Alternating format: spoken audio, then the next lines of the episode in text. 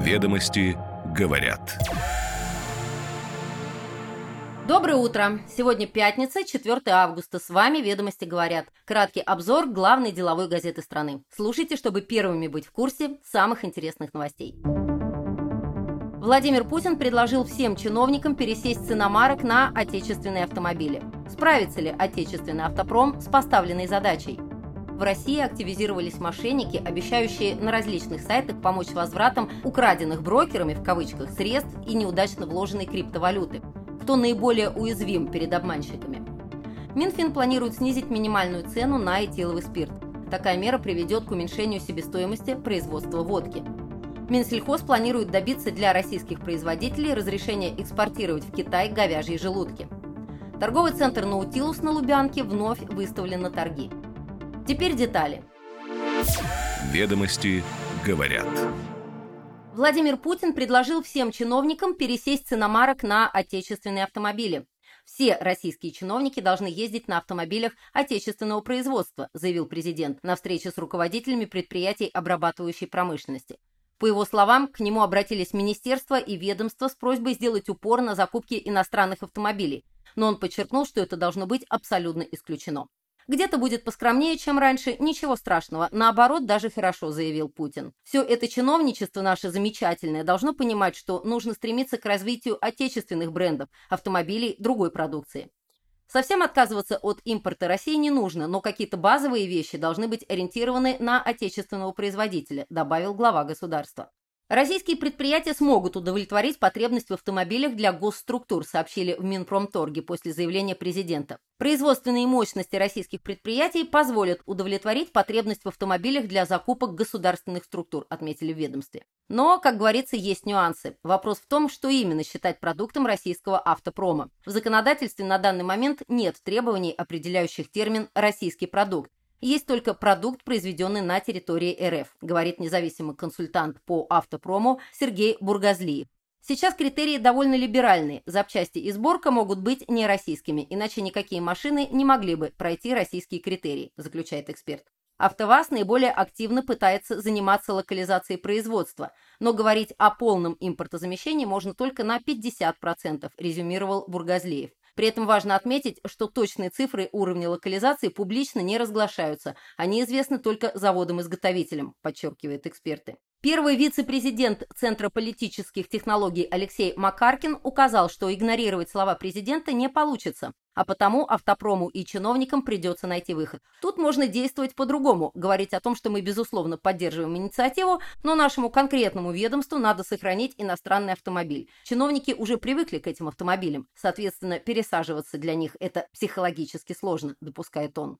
Что делали раньше? Идея пересадить чиновников на отечественные авто не нова. Периодически ее инициировали власти разного уровня, начиная с тогдашнего президента страны Бориса Ельцина. Но жизнеспособными эти инициативы так и не стали. В апреле 2012 года Владимир Путин, тогда премьер и избранный президент России, заявил, что органам государственной и муниципальной власти нужно покупать только автомобильную технику, производимую на территории России и единого экономического пространства – то есть машины, собранные на территории России, Белоруссии или Казахстана.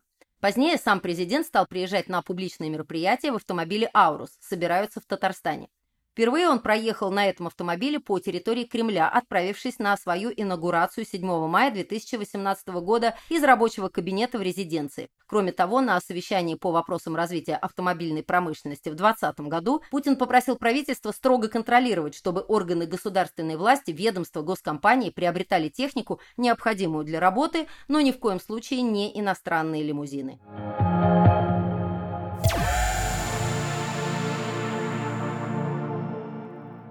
В мае стало расти количество мошеннических сайтов с обещанием вернуть в кавычках похищенные брокерами средства, в том числе с помощью процедуры чарджбека, оспаривания платежа по банковской карте, с которой человек не согласен.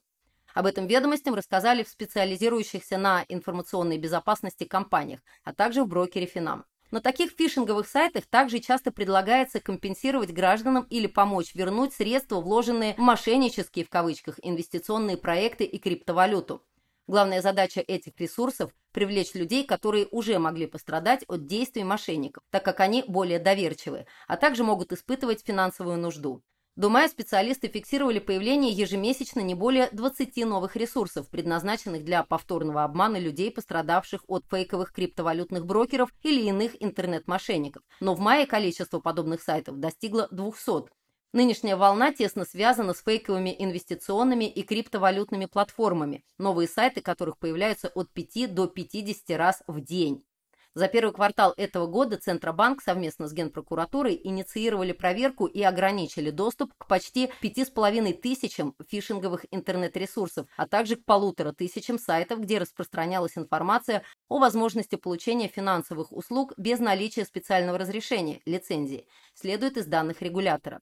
За последние несколько месяцев резко увеличилось количество мошеннической рекламы услуг возврата денег в короткий срок. Facebook, соцсеть принадлежит компании Meta, деятельность которой признана экстремистской и запрещена в России. И X. Если в июне зафиксировали в Facebook три подобные рекламные кампании, то в июле их стало 33, а за первые два дня августа обнаружено уже 18.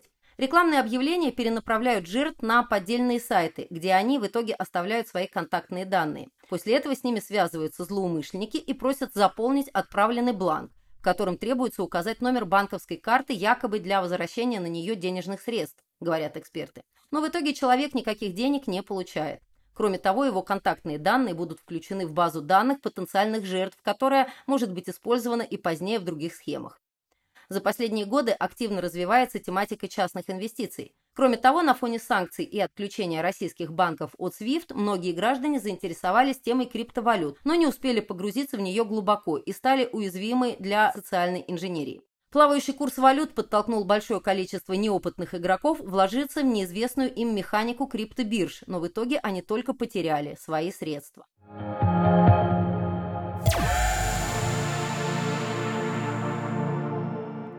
Минфин планирует снизить минимальную цену на этиловый спирт. Такая мера приведет к уменьшению себестоимости производства водки. Подготовлен проект приказа о снижении минимальной цены на этиловый спирт из пищевого сырья с 68 до 55 рублей за 1 литр, следует из сообщения Минфина. Из-за высокого урожая в прошлом году на внутреннем рынке произошло снижение цен на зерно, пояснили в Минфине. По итогам сезона 22-23 российские сельхозпроизводители собрали рекордные 159 миллионов тонн зерновых. В итоге, по данным аналитического агентства «Про зерно», на конец июля, к примеру, пшеница 4 класса стоила 12 745 рублей за одну тонну, что на 8,4% ниже уровня прошлого года. Эксперты полагают, что уменьшение минимальной цены на этиловый спирт приведет к снижению себестоимости производства водки. Такая мера позволит поддержать крупных производителей водки.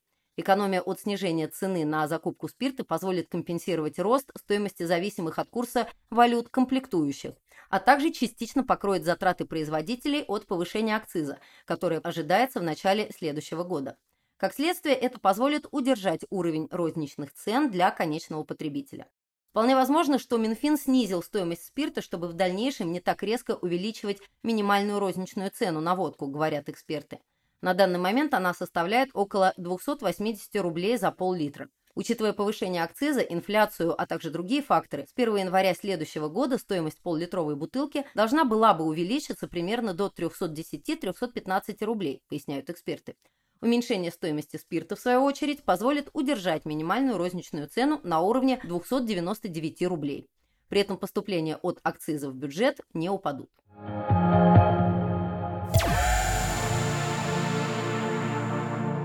Российские производители говядины могут получить право на поставки в Китай новых видов говяжьих субпродуктов, в первую очередь желудков. Соответствующий вопрос обсуждался с представителями китайского правительства в Минсельхозе, знают ведомости.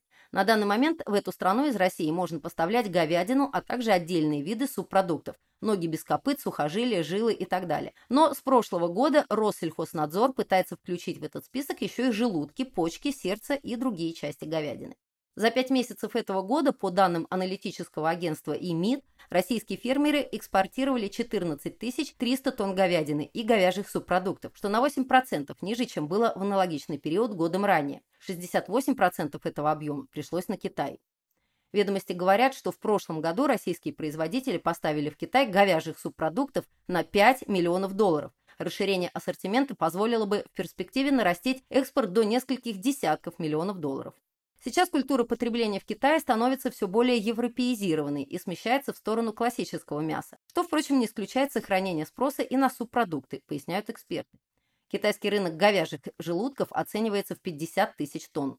Обеспечить его в полном объеме не сможет ни одна страна, так что КНР активно ищет новых поставщиков. Сейчас основные отгрузки осуществляются из США и Новой Зеландии. Для поставок говядины и субпродуктов на экспорт сейчас аттестованы лишь четыре российских игрока, заявили в Россельхознадзоре, не назвав их.